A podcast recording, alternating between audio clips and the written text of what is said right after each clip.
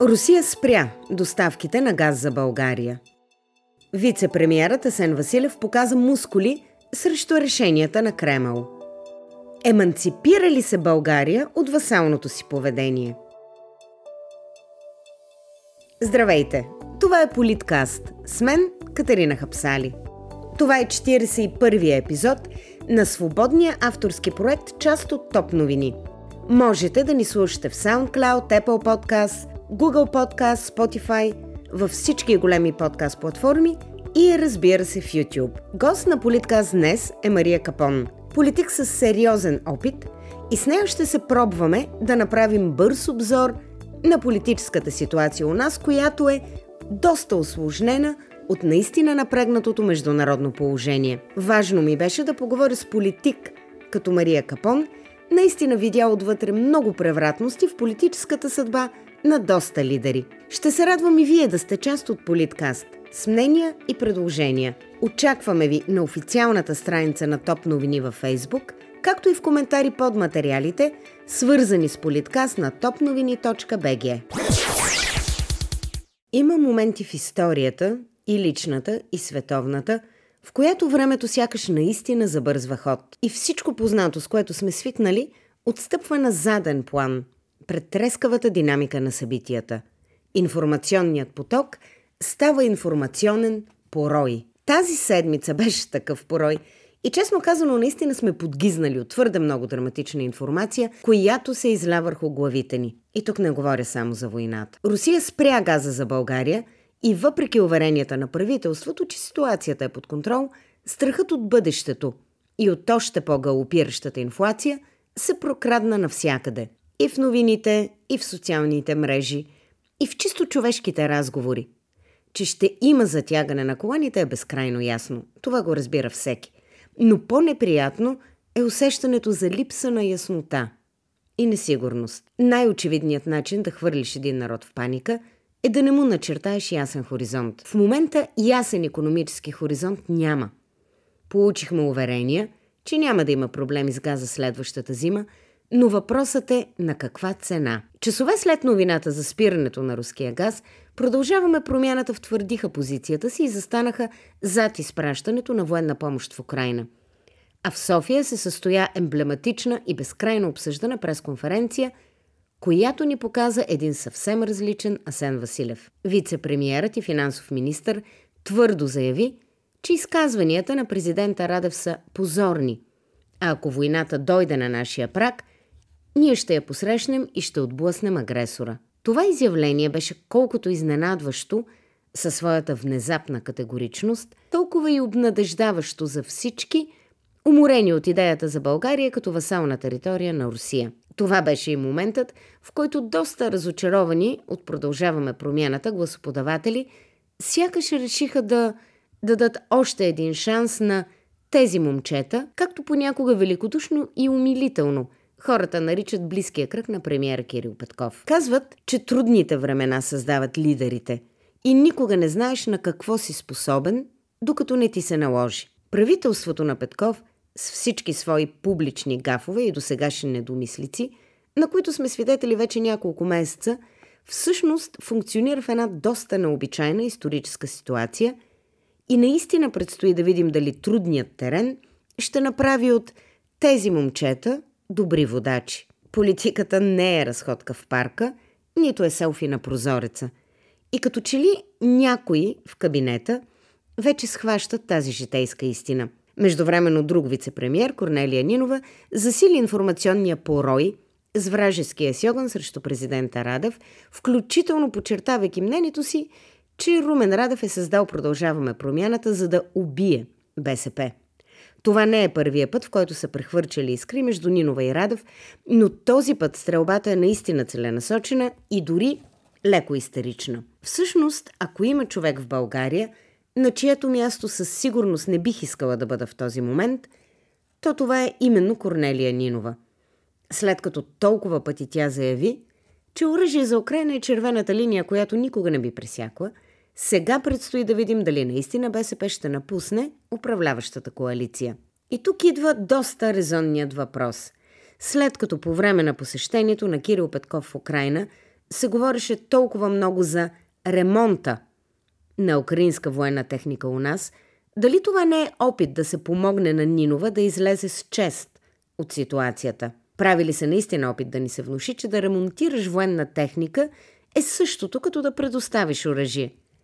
И изобщо, ще избледне ли прословутата червена линия на Корнелия Нинова? Ситуацията е наистина трескава, а публичните настроения се променят като ветропоказател в бурно време. След гафа с едната заплата, Кирил Петков сякаш получи исторически шанс за реабилитация след газовото ембарго на Путин. Едва ли не, на правителството беше хвърлен спасителен пояс. А от друга страна нападките на Нинова срещу президента Радев са по-разбираеми, предвид факта, че тези дни Стефан Янев ще учредява партия, която наистина има всички податки да бъде президентската партия и няма как да не привлече електорат от БСП. През последните дни се случи друго доста интересно нещо. Радев и Борисов зазвучаха в унисон, а бившият премьер дори прозвуча благосклонно към президента. Колкото до Радев, разбира се, той има интерес това правителство, което се разграничи от него да падне и отново да се върне на бял кон, да реди наново, но нещо в пасианса за момента не му се получава. Оцеляващи в политиката традиционно са тези играчи, които могат да планират няколко хода напред. Но в случая има една огромна неизвестна величина. А тя е поведението на Путин. То е крайно непредвидимо, особено след като ходът с газа е вече провален. Да живееш в интересни времена, онова древно китайско проклятие вече ни се случи. Остава да видим дали и как родните политици ще се научат да плуват в тази мътна вода. Тя е известна със своето биткаджийство, има ли някаква сериозна кауза на хоризонта, с безкомпромисния си език и с факта, че наистина гони задачите си в политиката и извън нея. Мария Капон ръководи вече дълги години успешен бизнес, а що се отнася до политиката, стилът и да разнищва проблемите е точно толкова характерен, колкото и персоналният ти стил. Основател и двигател на Единна народна партия. Днешната ми събеседничка беше за последно депутат от редиците на Изправи се БГ, ние идваме. Или Изправи се БГ, мутри вън. Точно така, апгрейднатата версия. Мария Капон не е част от сегашното Народно събрание, а и формацията се разпадна на двете си съставни изречения. Гражданското движение, ние идваме, част от което е и Капон, заедно с Арман Бабикян и адвокат Хаджигенов – и изправи се България на Майя Манолова, което съвсем скоро ще се превърне в лява и социална партия. Днес с госпожа Капон ще си говорим за политика и за война. Вероятно не най-приятните теми на света, но наистина на дневен ред. И така, добре дошла в Политкаст, госпожо Капон. Добър ден. В момента не сте вътре в парламента, но и никога не сте извън политиката. Напоследък тя наистина се намеси осезаемо в живота ни – как ще коментирате тези първи няколко месеца на управляващата коалиция с плюсовете и минусите? Трябва да кажем, че България от една година вече, от миналия април, е в трудна ситуация между политическа и економическа криза.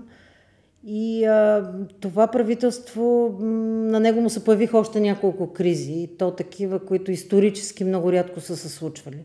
Едната е, разбира се, влизането в историята ни на война, съвсем близо до нас. Както казвам, по права линия са 300-400 км, буквално с морска граница. И а, от друга страна е голямата енергийна криза, която за мен е част от економическата криза. Така че това правителство нямаше тези 100 дни, поне от нас, защото ние от ние идваме, винаги смятаме, че ние не сме фен клуб на някой или на себе си дори, а трябва да казваме всичко, което е добро, да можем да го признаваме и да критикуваме във всеки един момент.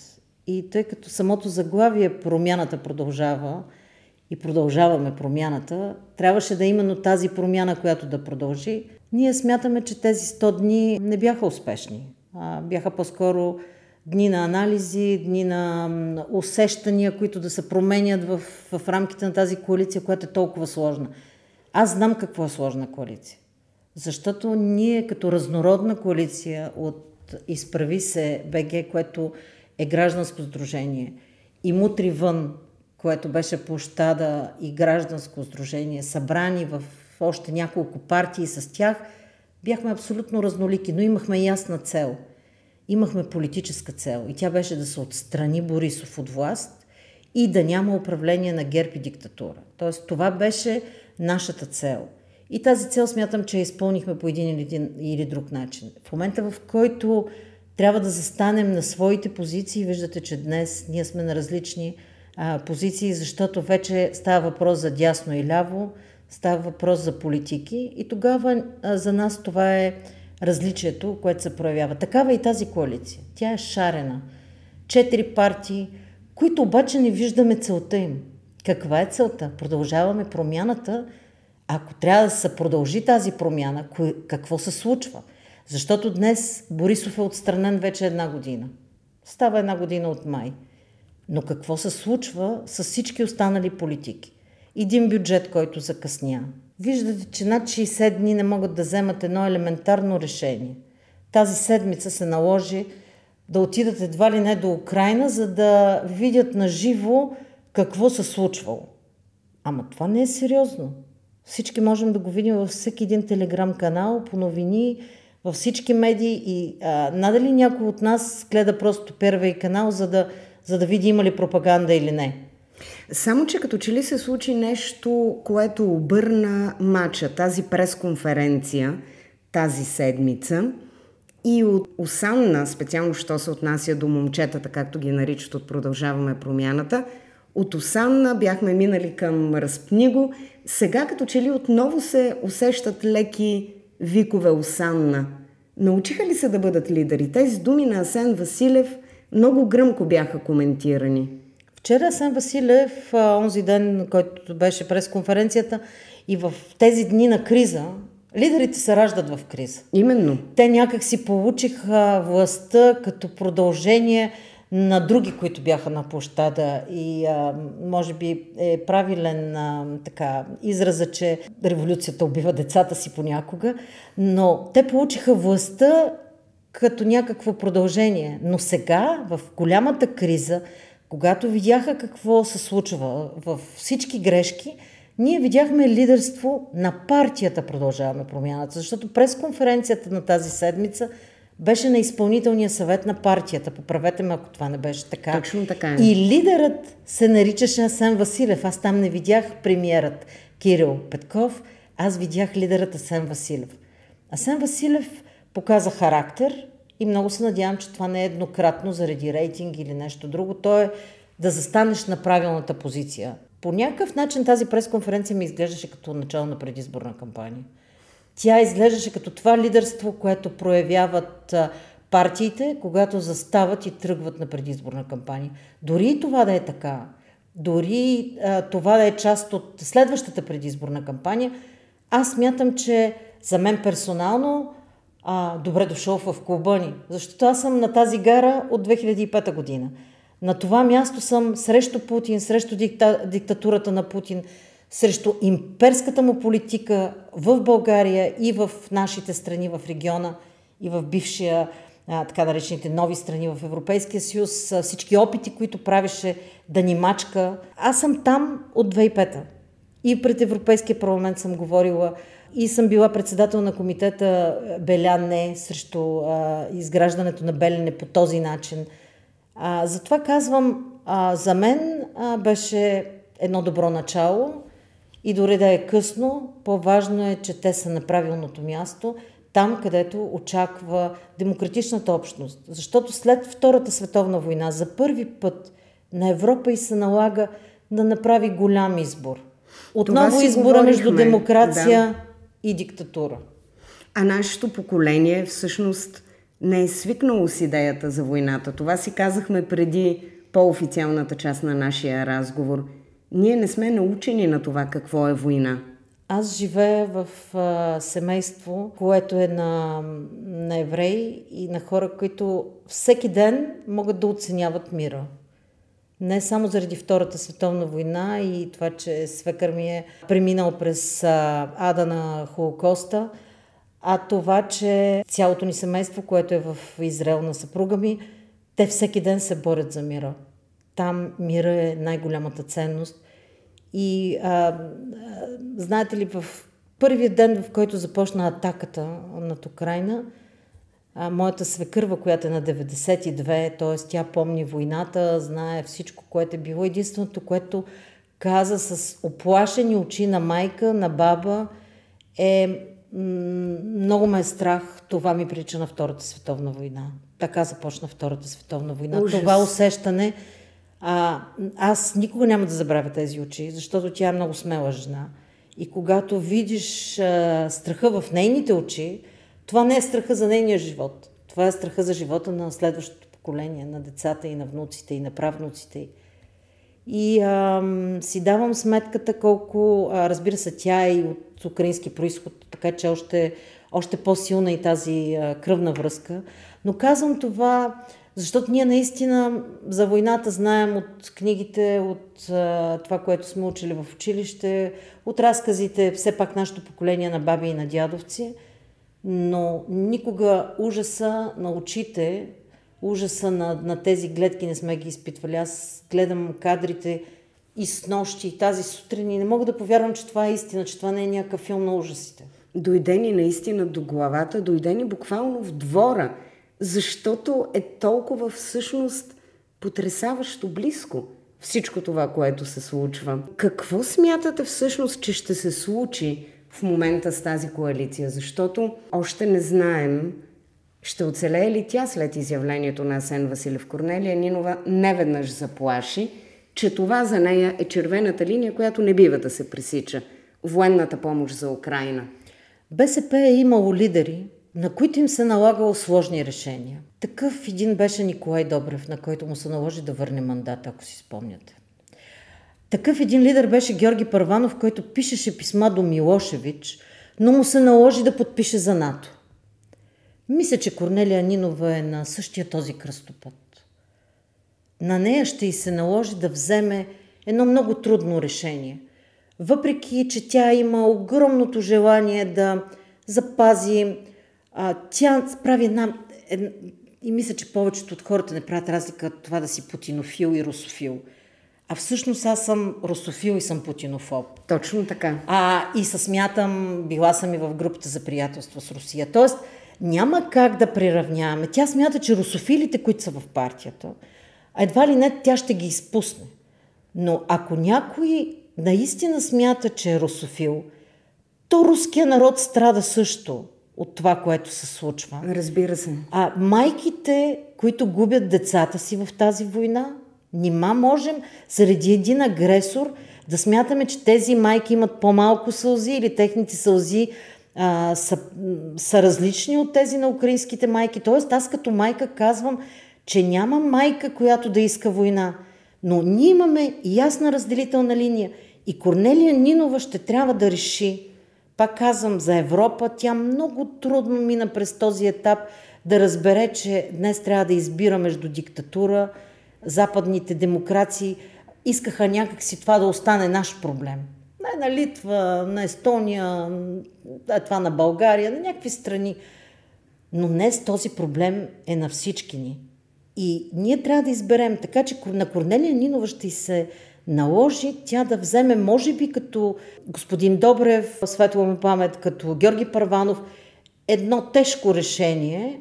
А, пак казвам, мисля, че тези примери са така, ми идват на мен като усещане а, да кажа, че трудни са тези решения, но трябва да се вземат. Така че тази коалиция най-вероятно ще трябва да гласува вътре в зала. И на това, 4 май всъщност. И за това всички думи в политиката, които хвърляш срещу един или друг, трябва много да внимаваш. Продължаваме промяната, хвърлиха тежки думи по повод на избора на управител на БНБ срещу ИТАНА с кого те ще трябва да гласуват, как ще трябва да гласуват, какво би се случило. Днес ще се окаже, че в българския парламент ще има едно друго мнозинство. И това мнозинство ще трябва да гласува за военно-техническа помощ. И това е отговорност на държавата, защото българския парламент, освен че трябва да даде задачата и да каже да или не, те ще трябва да осигурят и финансирането защото бюджетът е този, който осигурява такова финансиране. Да, разбира се, има техника, която е налична, която може да бъде изпратена, но всичкото това трябва да има Отдавна се надявам, че е направен този анализ и се знае какво е възможно да се случи. Освен това няма нужда да се лъжим. И в последната седмица стана ясно и от чужди медии, и от български, че българската държава така или иначе по чужди договори изнася оръжие. Сега дали точката ще е Полша, контрагента ще е американска компания и после ще отиде в Украина, кому е нужно това лицемерие? Говорихме за Корнелия Нинова, тя беше един от хората, които наистина алармираха. А очаквахте ли, очаквахте ли тази война, която се разрази, която тя инициира с президента Радев? Нейната война с президента Радев така. искам да остава на страни. По-скоро Защо? мисля, че той много сгреши в тази седмица. Защото той сгреши с всичко, което каза. От една страна той загуби левицата, хората, които са го издигнали и са гласували за него и бяха на площада.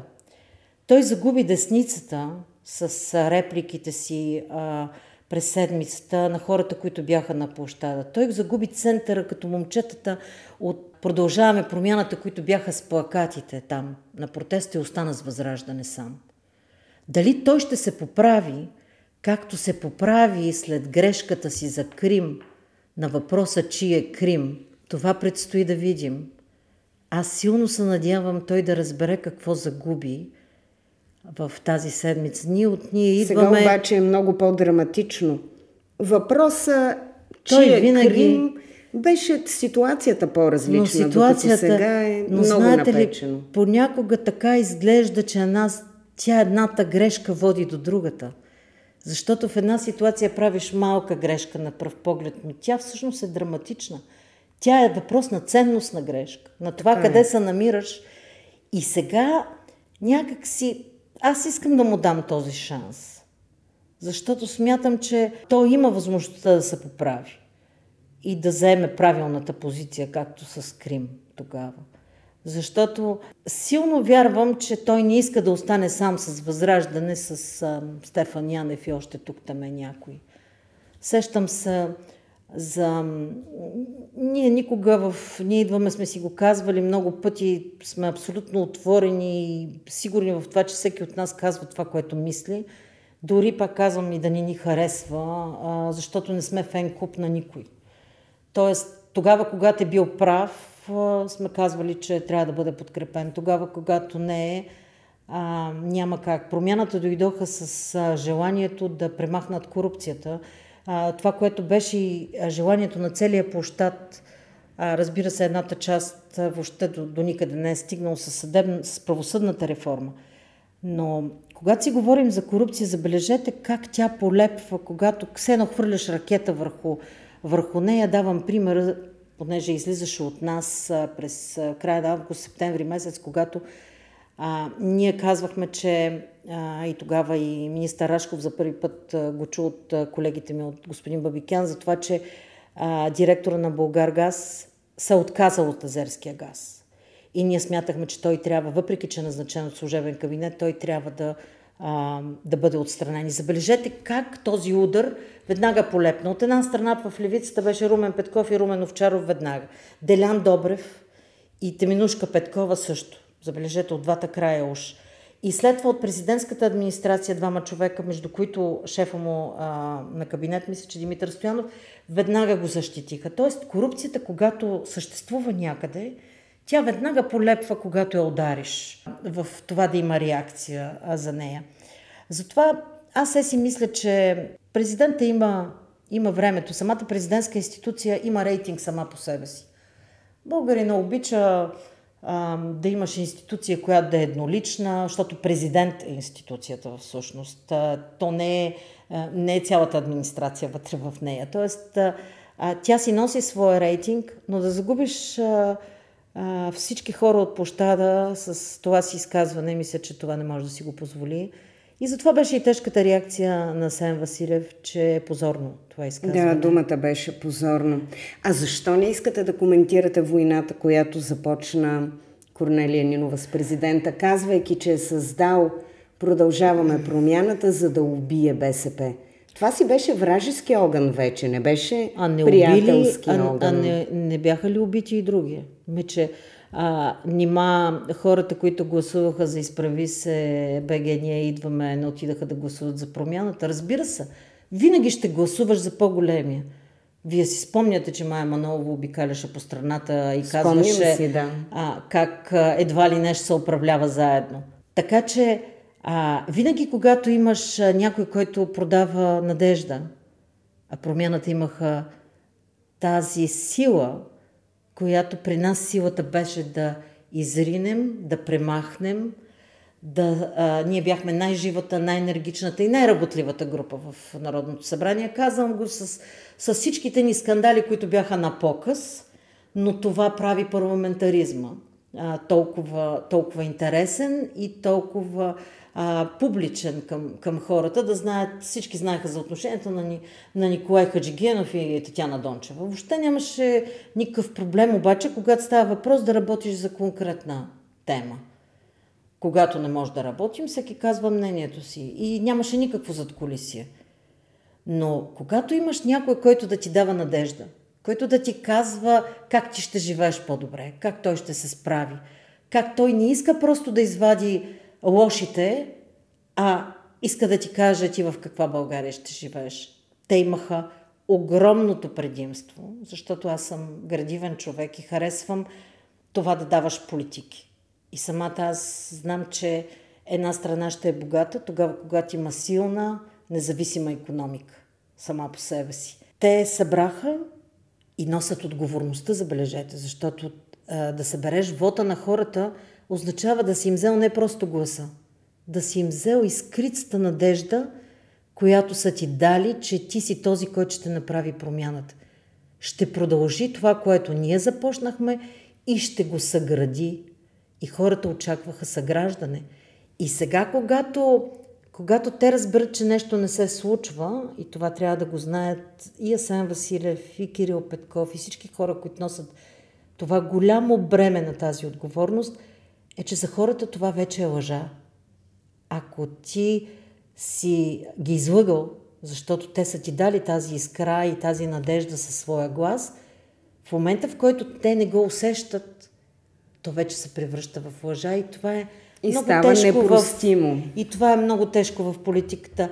Нищо повече не мразят хората. Казвам го като човек, който е правил много избори в различни а, конфигурации през годините. Нищо повече не мразят от това някой да ги е излъгал, да им е продал надежда, да им е обещал надежда и да ги е излъгал. Хората още помнят за 800-те дни. Хората още помнят за това как са очаквали голямата промяна, която направи всъщност правителството на Иван Костов, как всъщност обаче той излъгало някакви надежди за справедливост. Те винаги ще си спомнят за а, бясна приватизация, от която някакви хора са се облажили, както го наричат. Тоест, с това отговорността в момента на промяната е много голяма и тази пресконференция, която дадахме, дадаха, виждат, виждам в нея и усещането им, че те разбират какво става на терена, какво се случва, че просто не Министерски съвет е мястото и Народното събрание, а хората по страната са разочаровани и вече са на ръба на това да смятат, че някой ги е излагал и да търсят новия месия. Не само, не само имаше много зрелищни, много видни саирджийски министерски гафове. Знаем много добре. А това е витрината. Когато нещо не е наред с витрината, най-нормалното е хората да си мислят какво има вътре в склада. Така и... Не визирам само министъра на културата, защото гафовете не бяха един никой, или два. Никой не разбра. В политиката се правят много пъти тези, тези грешки. Трябва да кажеш един човек защо го избираш, как идва той някъде. Младостта не е порок. А ние сме имали министър-председатели под 35 години, много от тях в историята си. Не е порок, но, обаче не е и предимство но не е по предимство. И а, политиката не е шоу. Не е място да застанеш на един прозорец и да си правиш селфита. Много е хубаво да участваш в социалните мрежи. Стана много популярно това, но иска тежка административна работа. А, иска познаване на проблемите и най-вече действия. Политиката е действие. А питаха ма хора, като съм обикаляла, защо ми се иска да се занимавам? И аз винаги имам един отговор, който е в, в моята същност, защото си го задавам многократно този въпрос, особено в тежки моменти. Политиката е единствената сила, единствената най-голяма сила, която може да променя живота на хората, които не познаваш. Проблема на българската политика в България е, че във всичките години и правилата, всичко се прави така, че да мачка хората, а не да им пази достоинство. Защото тогава мълчаливия отказ нямаше да е мълчалив отказ, а щеше да е мълчаливо съгласие. Харесва ми това като финал а, на нашия разговор. Това беше Мария Капон в Политкаст. В Политкаст и Топ новини обичаме книгите. Затова във всяко издание на подкаста ще ви представям по едно заглавие с отношение към политиката, економиката и бизнес, обществените процеси и ярките личности в историята и съвремието ни. Заглавие, което е хубаво да присъства и във вашата библиотека. Днес то е кратка история на бъдещето на Жак Атали. Книгата е отскоро на българския пазар, благодарение на издателство Рива, но всъщност тя излиза във Франция през вече далечната 2006 година. Казвам не случайно далечната – тъй като, както споменах и в началото на този епизод, живеем в много наситени времена. И от към събития, и от към личности. И със сигурност, как ще изглежда светът след ени 50 години, е много предизвикателна, да не кажа почти невъзможна задача. Световно известният финансист, економист и политик Жак Атали се хваща все пак с тази задача и дава своята интригуваща прогноза – а от камбанарията на сегашната 2022 година вече 16 лета от неговото пророчество са се изтърколили.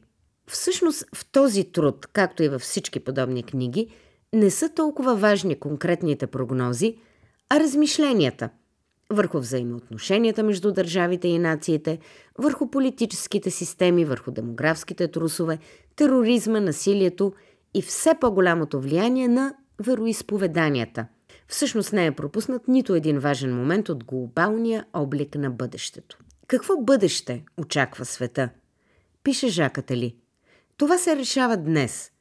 Днес ние подготвяме съдбата на Земята след век.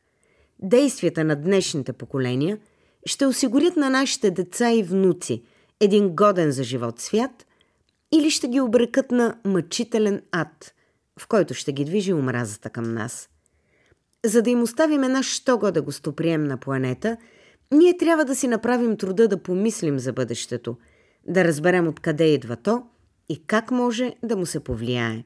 Това са думи на Жаката ли, а особено образът на мъчителния тат, за който той говори, се върти в съзнанието ми доста натрапчиво през последните дни. В кратка история на бъдещето – Атали не пропуска, разбира се, да говори и за войните, за промяна на границите, за войните за влияние, както и тези за дефицитни ресурси като нефт и вода. От страниците на тази книга ще разберете и какво точно значи хиперконфликт и защо, според автора, той е втората вълна на бъдещето. Тема в книгата е и краят на Американската империя, както я нарича Атали, а влиянието на огромния технически напредък – е описано на всяко ниво в ежедневието ни. Лично за мен най-обнадеждаващият извод от книгата е, че всъщност е възможно да се върви към изобилие и да се избегне бедността. Нещо към което човечеството се стреми от самата зора на своето съществуване. И друго много важно – най-голямото основно благо ще бъде достъпът до пълноценно време. Време, в което всеки ще преживява свободно – реалността на собствения си живот. Всички имаме нужда от това, нали? Това беше всичко от 41-и епизод на Политкаст. Аз съм Катерина Хапсали и ви благодаря, че отново ни се доверихте. Очаквайте нов епизод на Политкаст всяка седмица на topnovini.bg. Политкаст е достъпен в SoundCloud, Apple Podcast, Google Podcast, Spotify – във всички големи подкаст платформи и в YouTube. Отново напомням, че ще се радваме на обратна връзка от вас. Очакваме ви на официалната страница на Топ новини във Facebook, както и в коментари под материалите, свързани с политкаст на topnovini.bg. Най-интересните ви мнения и идеи могат да намерят място в следващите епизоди на подкаста. Благодаря ви за вниманието и не забравяйте, политиката има много лица. Вашето е едно от тях.